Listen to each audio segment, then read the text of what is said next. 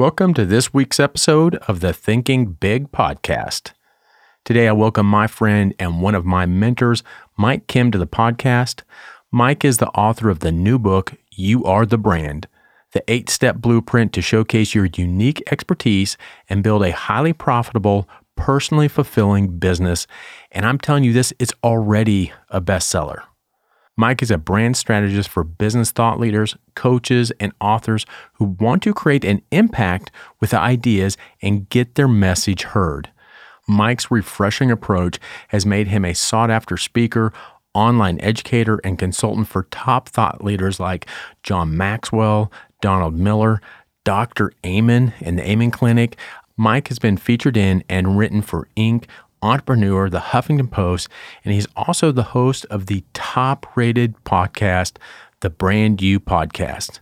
My three biggest takeaways from this episode are the difference between a how topreneur and an ideapreneur, and I am an ideapreneur. The three stories every personal brand needs to tell and how to tell them. This is big. And I can drink wine at Mike's campfire all while learning the simple nine box grid that shows you how to price your products and services. And oh my God, it's huge. So today we are thinking big on branding you. Welcome to the Thinking Big podcast with Sean Osborne, the show helping you think bigger into your life and potential. Sean believes by equipping you with the tools, strategies, and philosophies required to be successful in all aspects of your life, you can achieve anything you believe in. Empowering our own growth makes a deeply positive and lasting impact on our lives, community, and our world. Now, here's Sean.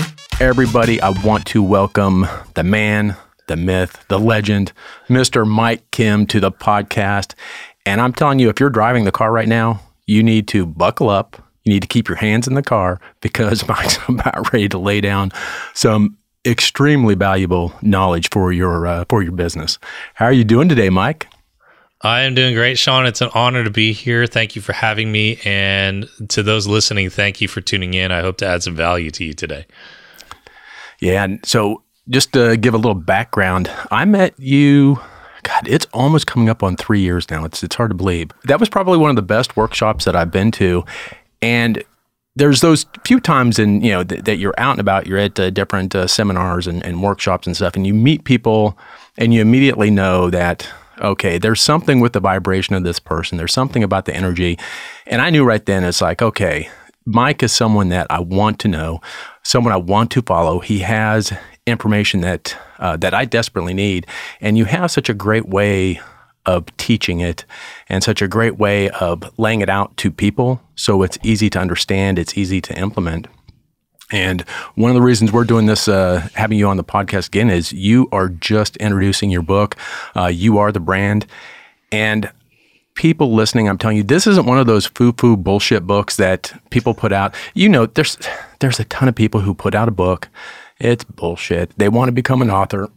you know, they want to have their name out as an author. This is not one of those books. And thank you. Yeah, this is this is actually absolutely not not one of those uh, BS books. And here's the thing: I know people, many people who have paid hundreds, thousands of dollars for the same information that's in this book. So by getting this book, oh my God, there's so much information in this book, and it's being released right as you know as we're about ready to do this podcast. But I was you know privileged enough to at least get a pre-read of some of your uh, some of your chapters. And this stuff is it's absolutely gold. So congratulations on finally getting uh, uh getting the book out. Now we've been yeah, I've, I've seen the process of you going through this uh, this whole process of creating the book and the stress, and uh, it's just such a joy to see it finally uh, birthed into into reality.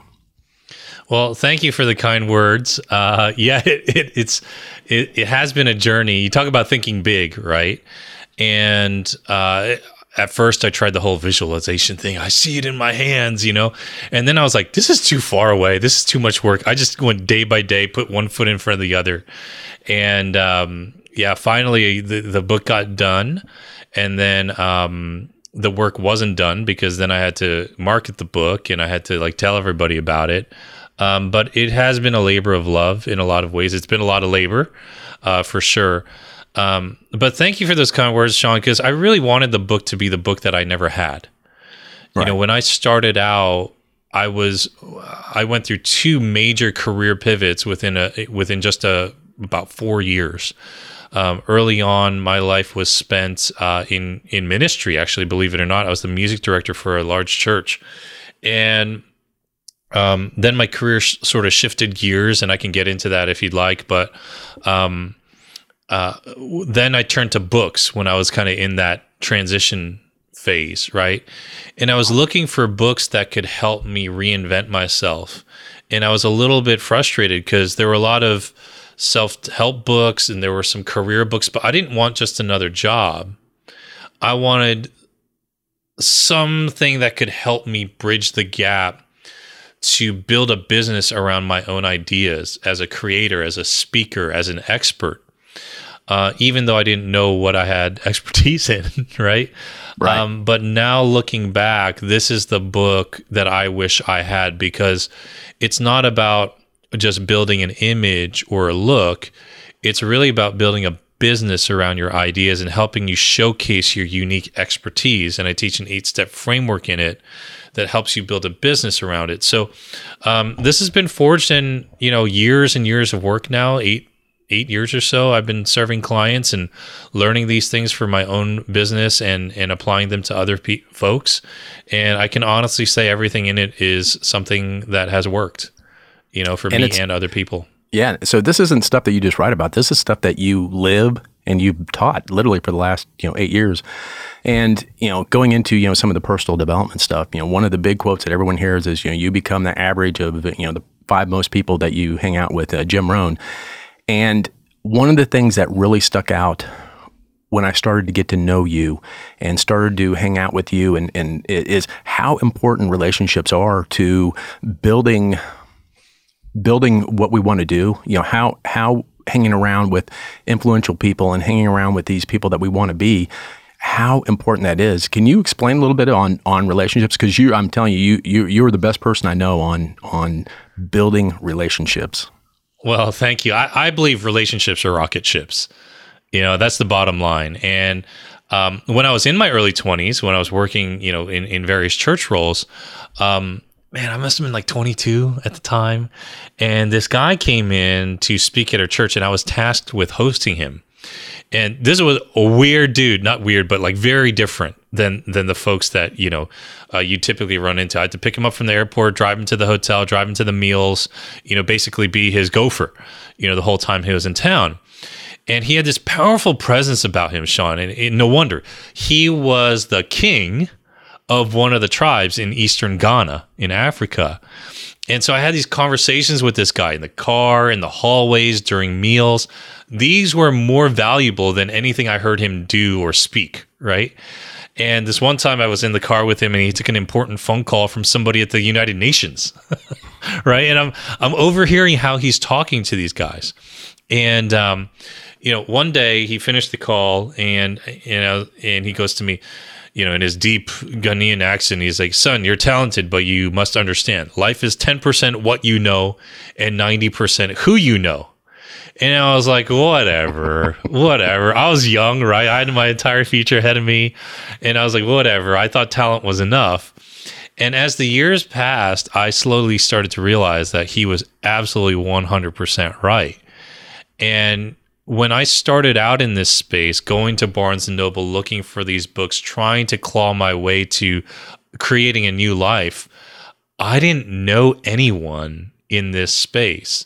The people who I did know, you mentioned the five people you spend the most time with, were my boss, my boss's husband, um, my two dogs, and my wife at the time, right? And last time I checked, no, none of them had built a business like the one that I was trying to build. So I really felt alone and I tried to connect, quote unquote, with people through books. There were some good titles that I read, nothing that really hit the nail on the head.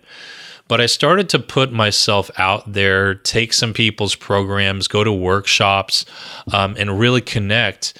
And that's really how I built these relationships over the years. Um, I'm happy to dive into that a little bit more. But um, it was really, really important for me to find people who had done what I wanted to do and were doing what I wanted to do and be around them. Right. Yeah, and, I, and, for me, and anything that I've wanted to do in the past, it's you know the the question is how do you start hanging out with the people that uh, that will help influence you know what you do. They become your average again. So how do you get by people? And for me, there's been things. It's to me once I made the decision to do something. You know, as an example, the Ironman. I didn't know how to run. I didn't know how to swim. I didn't know how to bike. I didn't know anybody. But within six months of making that decision and starting to go to these events, all of a sudden, my tribe, the people who around me, the five most people that uh, I hung out with, were all triathletes.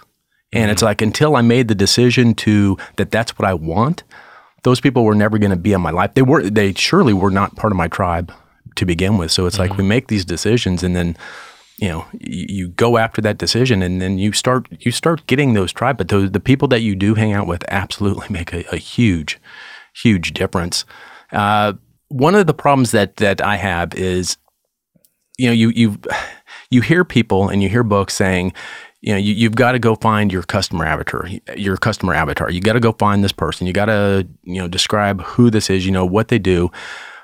But being around you, it's not necessarily knowing your customer avatar. You actually become, you know, the person that you're trying to sell to. And, and how do you do that? Can you explain what that process is of, of really becoming uh, the, the person that you're that you're trying to sell to the person your, your tribe really. Yeah you know it's funny because um, when i when i talk about personal branding right uh, this phrase that's now thrown around all the time and when i started out years and years ago people are like no no one knows what a personal brand is. You know you should you should focus more on something more niched. And um, this idea that we're branding ourselves feels very new. It's not this idea of branding has been around forever um, I remember the first time I ever used the internet. I don't know if you remember when you first used the internet, Sean, but I was in high school during those early days, and you know, America Online, right, and Netscape, oh, yeah. like these these were all the rage, right? And when I was in high school, America Online, AOL, came out with this instant messenger app called AIM, right? AOL Instant Messenger. And yep. it's basically like Facebook chat or Instagram chat these days. But back then, we didn't have social media. This thing was all the rage, right? So all my friends are on it. And I'm like, oh, I have to join it because that's apparently where the party was. So I grab one of those, you know, those CDs in the mail that you used to send out. And You get like eight hours of like online time. You plug in the phone jack, right? And uh, I was all uh, all excited to start this account and show up online, and I was frozen in my tracks because they asked me what I wanted my screen name to be. right, and I was just totally paralyzed. Right, I was like, "Oh man, I must have stared at that thing for a half hour." And I was like, "I've got to sound cool." I've got to have a good name, right? I've got to be witty. Like I was, I had to impress all my friends. Like I had to come up with some cool names so all the girls would like me, right? And so I had this idea. I was like, okay, I got it. I got this name. It's going to be manly. It's going to sound tough. It's going to be kind of like a play on my name. Everyone thinks going to think it's really smart. So my username for AIM was, uh, I can't believe I'm saying this out loud. It was Mikovitch. it was M I K O V I T C H, right? And yeah, you're laughing, right? And dude, things did not work out the way I thought. Totally backfired. My friends thought I was trying to sound like some Russian guy, right? and they started calling greetings, comrade Mikovitch, right? You're freaking idiots, right? And uh, the final moment of humiliation was when this girl I really liked uh, she she walked up to me and she's like, "Hey, uh, I have an even better screen name for you." I was like, "What is that?" She's like, "Michael Bitch," and I was like, I, was, I was devastated, right? I was like, "Damn, man, that that really happened." I still remember. I still I still know her name. Okay, whatever. I'm a grown man now. She's probably miserable. No, I'm just kidding, right? But my point is, for as long as the internet's been around, for as long as resumes have been around, as long as job interviews have been around, uh, we have been obsessed with looking good online on paper, uh, on paper, on a resume, you name it. We want people to like us. We want to come across well. We want, in marketing terms, uh, to build a brand, right? And yeah. what is a brand? It's simply an identity. So when we talk about personal branding, um, it's a public facing identity that is a composite of your ideas, your expertise, your personality, and your reputation. It's all those things. And in some instances, even your appearance, right? Right. But you ask, you know, how does this play into becoming the person that you want to be or you want to sell to people? Um, I see the personal brand space play out in one of two ways most of the time, and neither of these are right. But let me let me give you both, and let me present what I do think makes sense. Um, we have one hand on one hand a group of people who are trying to sell a false version of themselves. These are the people who go out and rent an Airbnb, hire a camera crew, and pretend like it's their house, right? You know, do a photo shoot or something. and these folks do not realize that attention is earned it's not owed to you. You have to truly be who you say you are. You have to earn it, right? Yeah. And then on the flip side, you see people who overshare everything in the name of authenticity, right? You mentioned doing triathletes, uh, working with triathletes and hanging out with them, and you know, some people like they they get injured and they get this huge gash on their knee or something and take a picture and put it on Facebook. You know, nobody wants to see that, right? It, it, it's a it's a it's a you know it's a it's a jarring image. And symbolically a lot of people do that and try to build a brand that way. They try to sell their struggles. And it right. doesn't work. It's like seeing a gash on your facebook feed pop up or a car accident. You get some attention but it's very short lived and oftentimes people just block you right? These where you're oversharing things. You're you're talking about you know your ex in a really bad way. You're talking about the details of your divorce. To talking about the details of all like the gory details right? And my proposition is that if you're going to build a personal brand become who you are trying to sell to people. And this is a question that I, I tell my clients to that can maybe serve as a guiding principle. Can you build a campfire around what you're sharing and what I mean by that is is there warmth? Is there is it an inviting, you know, environment? Um, can you can what happens at campfires? St- people share stories. Can you build a community around it? Right? So that's really how I look at building a personal brand, right? Uh, is it attractive? Are you becoming someone that people a want to hang around with and share stories with. They want to come to your party. And B, are you becoming someone that they want to invite to their party, to their community, to their stage, to their boardroom? So that's the that that's really how I look at it. Become the person that you're trying to sell to people. Now let me ask this: Can I have wine at my campfire? Yes, I've got to have absolutely. wine at. the, Okay, okay. Yeah, as long yeah, as I can have absolutely. wine at the campfire, I'm golden. I'm good. Now, so part of what, part of what I teach and part of what uh, I tr- I honestly believe in my heart is every single person in this world has a genius. You know, their genius uh, that's inside them, their purpose, their their gifts. I truly believe every single person has that. And one of the problems that I have, even working with clients, is you know, how can we figure out you know what our you know skills are what what is our genius? Do you have a way to figure out i you know it take it took me a long time to figure out any of the things that I was you know truly skilled at and, and what my you know I call it my genius but you know whatever you're you're very good at. How do you how do you look at that and how do you try like with your clients within the book you know how do you try pulling out what someone's skill is what their genius is Well, one of the most clarifying exercises I did early on was to take an inventory of what I did at work. So I had three major jobs after college. Um, the first job was as a teacher at an after school academy, prepping high school students for their college entrance exams, like their SATs, ACTs. So I taught there. Uh, then I was the music director of the church that I had mentioned, right? I had done that for about four years. And then I became the chief marketing officer of a company, right? Just outside of New York City. So those those are three very distinct jobs, right? And when I was looking to pivot Sean into like this new world, I was right where everyone else, you know, was. I, I was like, what am I good at? And I was kind of frustrated. So one day I just decided to jot down everything I did in these jobs not just what was on the job description, but what I really did. Right. So I might write down, you know, I taught high school students and uh, I built curriculums you know, for those programs. And at the church job, I wrote songs and I led uh, and recruited volunteers and I marketed the albums that we recorded and I hosted conferences for the church.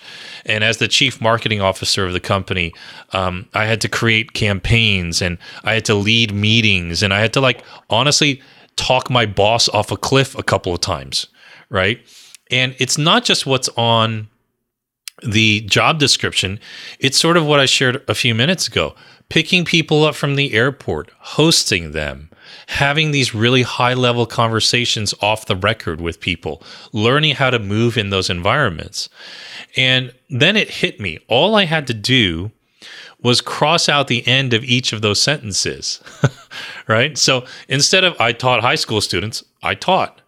And instead of I spoke at church, I spoke. And instead of I wrote songs, I wrote. And instead of I led meetings for music team volunteers, I led meetings. And I started to look at that list and it just stared back at me from the notepad. And I started to see myself in a different light. And more accurately, you could probably say I like saw myself for the first time. Right. Because so much of the time, to your point, we don't see it because all we do see is the job description or all we see is the organization or company that we're working for. We don't realize that we have an incredible amount of soft skills that have made us successful at work. I knew how to dress. I knew how to present myself as a leader in the company. There were mindset shifts I had to make when I was talking to these higher level leaders in the company or in, in, in hosting people, hosting a guy who a king of Ghana like, dude, I couldn't show up in shorts and a t-shirt, right? Like, I just those are things that I intuitively learned, and so then these things became sort of a mantra you know, for self talk and, and, and, affirmations for myself, right? And I'd say, like, I'm a speaker, I'm a writer, I'm a teacher, I'm a leader. And it was really, really powerful because I think reinventing yourself is just about, is, is just as much about changing the story you tell yourself as what you tell the world. So I'm sure that you went through something like that where you were like, you know what? I, I led companies.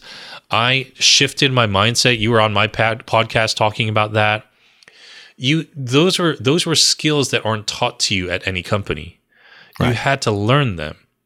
And in doing that, you figure out a process on how you made it work for you, and then you can ch- you know share that with other people do you think there is a big difference between something that you're passionate about and something that you're good at uh, that can you can turn into you know you can turn into a business because there's things that I'm absolutely passionate about, but I'm not very good at it. I'm, I'm passionate. Mm. So what I'm, you know, I'm trying to merge what I'm passionate about and also what I'm good about to become, you know, do so. so and that's something that, that, you helped me through, you know, obviously to to come to that point. But I thought that was to me that was one of the hardest things to really do was really get crystal clear on who I was going to help, what I was going to do. Because again, I'm, I'm extremely passionate about mindset and, and all this other stuff, but no one buys mindset. I mean, it's it's mm. one of those things that people just don't buy mindset. Uh, i have been in technology for years, so how can I combine how can I combine what I'm good at and then what I'm passionate about? Maybe you know, teaching people mindset in technology. So yeah, I, I think that's a whole big thing that you know that you really go through in really branding yourself. I mean, you've got to be clear on on what you want to do. And that to me again that was one of the hardest things that I ever did was trying to get crystal crystal clear on who I was going to help. And you know so how do you help brands you know business leaders entrepreneurs solopreneurs find the clarity? Because you helped me go through it. So so what are the processes that you do to help people find clarity in what they want to do their messaging uh, the words they say the things they do. Because uh, again, you, you talked about it. You know, you can rent a you know you can rent a mansion and pretend it's yours, but if it's not you, that messaging is going to absolutely fall flat on its face. Yeah, the where I really start step one is formulating a point of view, and that may sound a little odd when it's like talking about starting a business or helping people get started Here's the thing, Sean. So much of so many of us have our own opinions beaten out of us by the system that it like we have to exercise and reactivate that muscle. When I right. work in this space, the folks who struggle the most come from highly regulated industries and backgrounds. People who have been in education or the military or law or healthcare, um, you know, education. uh, I think I said that already. But anytime you step out of bounds in those industries, you get your wrist slapped, right? Compliance, right? That's what it's all about. And even if you're a mid management level guy at a company, gal at a company, right? There are certain things you have to toe the company line. So when you start to say, I want to build a business around my own ideas and my expertise, it's a stretch to even have your own ideas. There are a lot of people who don't even know what they think about the world. So no wonder as to your point it's so difficult to find out how you help people. You don't even know what you believe yet. You don't really know what you want to say yet. You're not even sure how you view the world yet. Right? So early on, I ask people these three questions What pisses you off? What breaks your heart? And what's the big problem you're trying to solve? And that will evolve over time. But wherever you are, even right now listening to this, chew on the answers to those questions. And you might say, well, in what context? Mike, just anything. Just have an opinion because you're not going to last long in this industry sharing your ideas and ex- as an expert if you don't really believe them. Right? So, you know, what pisses you off? That is the injustice that you see in the world. What breaks your heart? That's the compassion you have for people. And what's the big problem you try, you're trying to solve? That is your business. Business is nothing more than solving a problem for a profit, right? So early on, like, dude, I'll be honest, what pissed me off was just going to work every day for a company I didn't really enjoy working with, right? That was it. And th- I just had to be honest. That's all that drove me at that point. And eventually, eventually, um, I got to a point where it just ticked me off so much, I decided to do something about it. My story really started Thanksgiving 2013. And I share this all the time because I was working as the CMO for this company. I was putting in probably 60 hours a week. And they called me after I was with my family on Thanksgiving. Um, and they said, you know, we need you to come into work tomorrow on Black Friday. We're not like a big box store. We don't, no one's doing Black Friday sales it ticked me off so bad because the previous night I stayed up with my mom till like one or two in the morning drinking wine, and she's telling me all these incredible stories about my childhood that I, I didn't, I, I was afraid I'd never have this moment with her again. And then I had to leave her at my house and go to work. Like, just it drove me bonkers, right? And that's when I started to realize I hate the idea that people, myself included, are told what days we're allowed to spend with our families, how much we're allowed to time we're allowed to spend with our families, and eventually how much money we're allowed to make. I really started to to hate that. It, it started to bug me. So that drove me towards what breaks my heart. And once my eyes were open, I was like, you know what? There are a lot of really sad people around me. like my coworkers, they're miserable. They're like this way smarter than I am. They're miserable. They hate their lives and they go back home every day going back to their families and and they're not showing up at 100% they're not passionate about life they're like the walking dead those zombies and that was really sad to me even though i didn't have the solution yet it broke my heart to see fellow human beings living like that so the big problem I decided to solve was take everything I knew about marketing, take everything I knew about performance, take everything I'd learned on that list of things that I crossed out, you know, my uh, uh, from my job titles, and say I'm going to help the small sl- sliver of the population that wants to market themselves as a personal brand because that's what I'm doing. And I I stopped seeing myself, Sean, as a marketing consultant and brand strategist, even though that's what people call me. I'm basically a life coach in disguise as a marketing strategist and a brand strategist and all those things.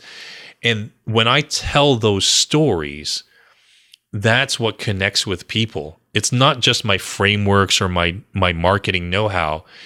It's they believe the core of who I am because I really think the world is a better place when we are giving our fullest gifts to the world. My expertise just happens to be in marketing.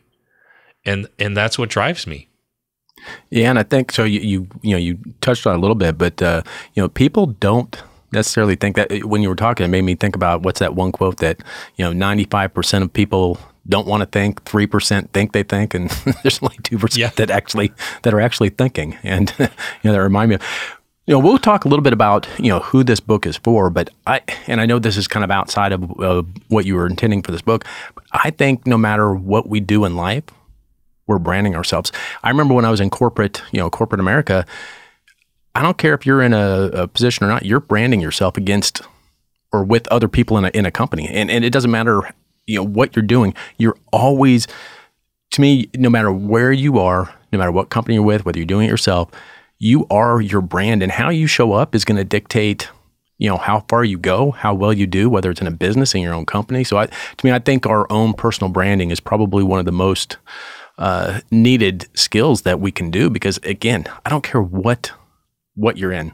Uh, you, you if you're a mom you're still branding yourself as a mom. You're still you're showing up to your kids in a certain way and how you show up is going to be so again I, I think you can take this book any way but who who are your biggest who are the, who is the biggest group of people that you are trying to reach uh, specifically for uh, for this book is it entrepreneurs is it it, it would be um, people who are kind of at that startup stage of starting an expert based business or people who have clients. I call it the ramp up stage. They have clients, but the cash flow isn't consistent.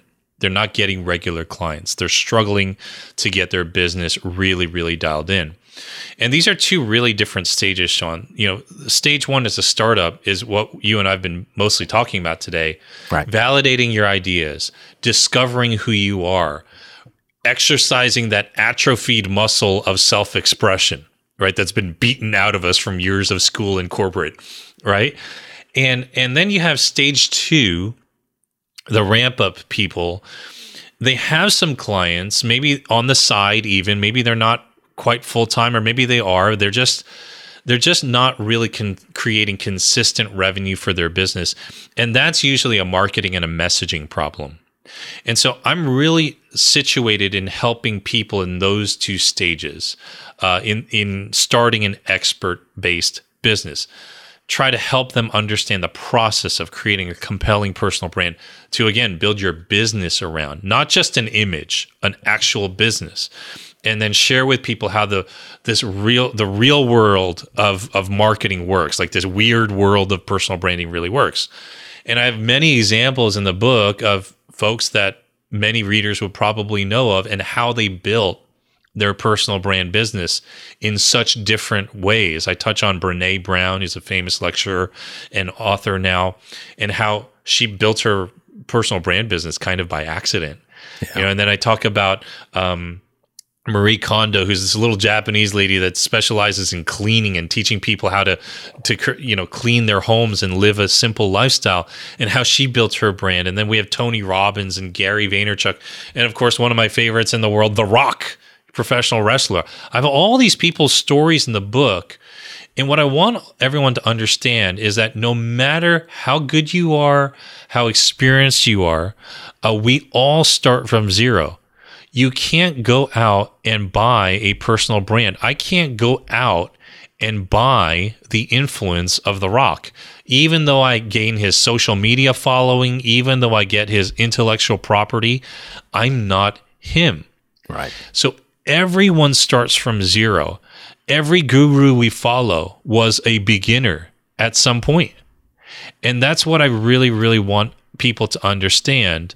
The folks we follow online have an identity, uh, they have this quote unquote brand, and it's built intentionally. Once they get serious about it, just like you got serious about, you know, doing your like triathlete training and all that kind of stuff. Once you get intentional about it, you really start to make headway. And that's really what the book is about. And so I, so I look at us as two completely different types of, of people, types of brands. You know, I and, and you I know you talk about this in the book and I want to bring up, but I find myself more as an idea person. So I, I like to come up with ideas. I like to come up with, you know, thinking things and, you know, you are more of a how to everything I to me you're the king of frameworks. The I mean you you build these things, these frameworks, these steps, these things on how to actually how to do A and B. Can you brand on on both those things? Because again, I, I think I, I'm an idea person. You're you're to me at least a how to person. How how do you see from a branding standpoint? How do you see the difference between because those are two distinct different types of skills? Yeah. So it's funny because um, the one thing that will never never go out of style is publishing, right? Content, sharing ideas. Uh, for me right now, I've been a how-to-preneur most of my life. I teach people how to market themselves. I teach a framework that has eight steps, which is in a book that reads like a blueprint. I mean, there's stories in it, but I tell people this is a blueprint. I want you to come back to this book over and over again as you build your business because you're not going to do it overnight. What is a blueprint? A blueprint is a roadmap. You keep the blueprint in front of you while you're building the building. You don't just look at it once and toss it aside, right? But in the coming years, I could easily shift to raising awareness about different things or how big ideas are created or what I want to say philosophically to the world. A how to-preneur teaches you how to do something or does it for you. An ideapreneur is really trying to share an idea or a perspective and bring awareness to it. Oftentimes, they're not even trying to solve a problem. For example, I mentioned Brene Brown, and this is the section that she's featured in in the book. As far as I've I've I've seen, Brene Brown doesn't have a 10 step program on how to overcome shame in your life. She speaks eloquently about shame and vulnerability, but it's not a step one, admit that you have shame. Step two, you know, uh, discover who makes you feel shame. She's not a therapist. She's not a counselor. She's bringing, she's using her brilliance to bring awareness to this topic of shame and vulnerability. And she's espousing that we just think about it and that we just have some awareness around it and we take the steps that we need to take in our own life to address it. It's very different. It's there's a nuance. It sounds similar, but it's different. Right? Because at the end of the day, I can't walk away with a deliverable necessarily in my hands from right. her. Right? Yeah. Um, so you can do both, and I've seen people pivot one way or the other. Um, a great example of this would be Ryan Holiday, who is an American author, young guy, wrote a ton of marketing books early on in his career, was really ensconced in, you know, the world of internet media, like these big sites, Gawker and all these, and and he just he, he just wrote books on. He's like, yeah, this is a slimy industry, and he wrote some marketing books, became well known in that industry, and then pivoted into writing books about stoicism. And he's written all these books you know the obstacle is the way and all these other books the ego is the enemy. And he's pivoted into an ideapreneur in many ways. So he was able to carry his following into these new ventures. Um, and we talked about how people like him can do that in in the book you are the brand the bottom line is people follow ryan because it's ryan right he is the brand you are the brand I am the my own brand. So if I connect with people over the marketing work I'm doing right now, and I pivot into something else later, a certain percentage of them will follow me because they really like me. They really resonate with me. They want to go on this journey with me. There's one question that I absolutely want to ask because it's one of the ones that I get asked almost every time when I'm working with someone. And it's something that you run into, and it's so we're trying to teach how to brand people, how to run their own thing, and they're going to kind of do their their their own you know, entrepreneur, whatever you want to call it, but they're going to start doing their own thing. One of the biggest problems that I have, and a, uh, literally almost everybody I talk to has, is how do you price your stuff? Because here's the thing you go out and you look at, for instance, your book, what's it, $20? How can I compete with stuff that I'm trying to sell when you've got something that's eight years in the making and and you know it's twenty dollars. You know, so from a pricing standpoint, you know, I've got a lot of people listening that are you know new in their entrepreneur, perfect, you know, for this book. What is a strategy for pricing what we do, pricing what we sell, you know, pricing the the solution to a problem for our you know our tribe, our people. Yeah, the the first place I would start with understanding price is to realize that price is not the same as value. Right? There are a lot of things that are very expensive and not very valuable, and then there are other things that are very valuable and not don't cost a lot of money. Uh, for example, if if you know if I've got a hangnail or something, I mean, I two two dollars for a nail clipper, but that thing's very valuable right there, right? Um, but when we really think about pricing, what I advocate for, Sean, is that people start with themselves. So much of the time that we do what you just mentioned, we look at how someone else is pricing something, and we allow the market to dictate what our prices are and what our fees are. Now, there are some things that are industry standard, like no one's going to buy a, a $400 book, right? It's the modality that determines the price in that scenario. But let's first start with hourly rates, right? And a lot of folks ask, oh, how do I know what to charge hourly? So I have this little principle, and I call it the traffic from hell hourly price, right? And so imagine I call you and I say, hey, I have some cash to give to you. The only catch is you have to drive through 30 minutes of the worst traffic from hell you could ever experience to come pick it up and drive 30 minutes back. Now, I grew up in New Jersey, just outside of New York City. I spent a lot of time in New York City, um, going in and out the George Washington Bridge, the Holland Tunnel, the Lincoln Tunnel. This is just not, it's not just the way to get into and out of New York. It's where like hopes and dreams go to die, right? this is just awful, awful traffic, right? So if you had to sit through that and then drive back, how much money would I have to hand over to you? A hundred dollars? You know, fifty dollars? Five hundred dollars? A thousand dollars? This has always helped me start in terms of like setting a ballpark idea of what I would want to charge for my hourly rates, right? And uh, at this point in my career, I, I there's only one thing I do hourly, which is a one-on-one call. Now, when I first started out, I charged like two hundred dollars for it, and then five hundred dollars, and then that traffic from hell hourly price as my business group was like thirteen hundred dollars. Now it's twenty five hundred dollars, and you might be incredulous at the idea of paying that much money to talk to me for an hour. But again, price is not the same as value. Yeah. It means that you don't think that a call with me would be that valuable. But for other people, it really is because there's a lot I can get done with people in an hour. Yeah. I've actually had people who had a bonus hour call with me because they bought a program and never do the call. They're like, "Oh, I don't need it. It's okay." All right. No worries. No no no skin off my back, right? Yeah. So you start there and then you have sort of a ballpark idea of what you would charge with other projects.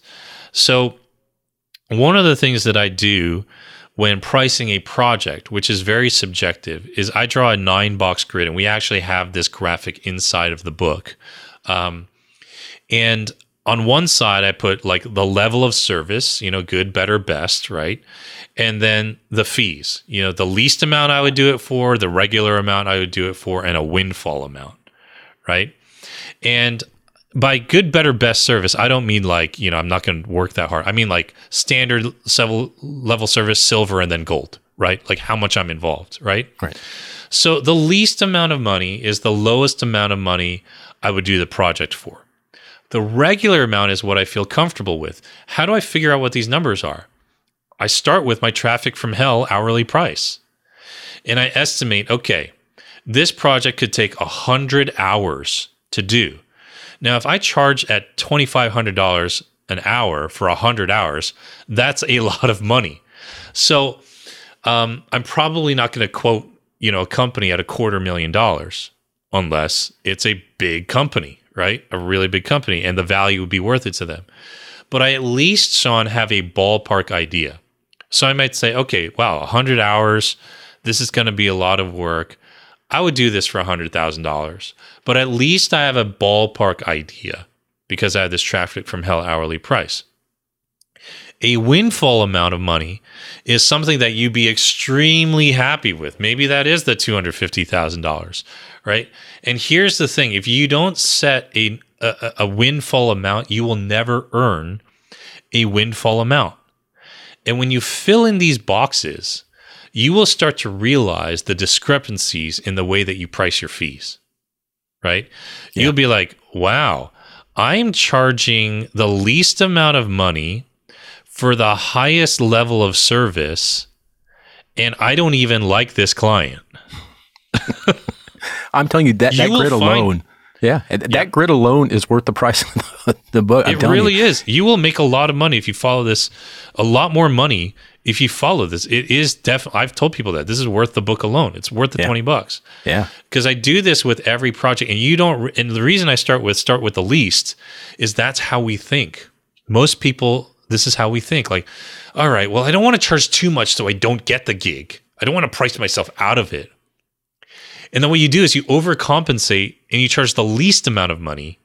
And then you realize, wow, I'm charging the I'm charging them uh, the least amount of money for the best level of service. This is not good. Yeah. You can't make a living. Can't make a living. And then when you present the proposal, you can give them three different options. You can say, here's my standard level of involvement. Here's my um, you know better level of involvement. And here's like you know I, I pulling out all the stops level of involvement. And you can present to them based on the least regular windfall or pick whatever numbers you want. But that alone will help you price a lot of your projects. Yeah, and for those that are actually watching on on uh, YouTube and stuff, you can see right behind Mike is the the book itself. You are the brand, and I'm telling you, it is an eight step blueprint.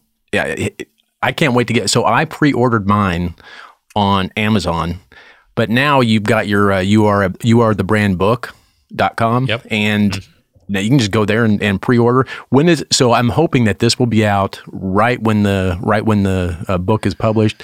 So if you're listening to this, go to youarethebrandbook.com, order the book. I'm I, I personally will promise you that it'll be the best $18 that you have ever spent because I've been through most of this stuff, and let me just say, I paid a lot more than eighteen dollars for a lot of this information. so, uh, it, it, and and to me, it, just blows my mind that people sometimes don't go to books and learn these things, uh, because I can spend eighteen dollars with you and literally get eight years compressed into weeks, into months, and it's just it's a no brainer to go get uh, resources like this. It's the only way we can, to me, it's the only way we can be proficient in learning because, again, I could probably learn all this stuff on my own, uh, but it's going to take me 20 years and a lot of pain. Uh, why not give you $18 and Re- and we have a bunch of bonuses no with the book. Yeah, we have a bunch of bonuses. Um, for those who want a course and more coaching, we offer that. Because yeah, to your point, Sean, like there's there's different ways that people learn, and I'm just really focused on creating a lot of pathways for people to learn and implement um, the stuff inside here. But the core of it is right here inside of the book. Yeah. And um, i just really want to see people happy, um, doing work that they love and actually believe in. And the world is a better place when we have more people doing that. And that's really what this is all about. So thank yeah. you for allowing me to share a little bit with your audience oh. and on your platform. Yeah, thank you so much for being on here. And again, everybody's going to be doing their own brand. I, I truly believe that in the, in the next five years, every household is going to have a side business. Uh, it's just the way we're going. So learn how to do what you know. Learn how to do it right. You know that's the thing. You can again, you can spend all this time learn how to do it right. So again, I want to thank Mikovitch. to the point. You, you, now you know that in every situation now that's going to be it's in the never. book, and so it's in the book, and so at my own expense, um, I'm creating this connection with people, and that's you know, this just telling stories and being relatable to people, and that's that's really how I try to do it. So yeah, wow. more than happy well, to. again, thank you so much for adding so much value, and I cannot wait to get the book and go through it. Uh, and again, once this comes out, people go to that uh, youarethebrandbook.com, order the book, and and learn. Uh, but it, I'm telling you, this is like a gateway drug. So once you get, once you kind of get in, you're, you're you don't get out. You, you just keep going. So again, thank Yeah. you, Mike. Uh, thanks for the time, and uh, look forward to seeing you in the next couple next uh, next couple months. Yeah, we'll see each other soon. Thank you, Sean. Ah, thank you. Thank you so much for listening today, and it was so nice to have Mike Kim on the show. Please visit him at youarethebrandbook.com or on his website at mikekim.com. Uh, there's also links to how you can reach Mike on every platform uh, within the show notes. And if you enjoyed listening today, uh, please take a second to rate and review the show on iTunes. Every podcaster will tell you that iTunes reviews drives listeners to our shows. And make sure you subscribe using your favorite podcast player. It means so much to me and the guests. And until next week, always remember to think big.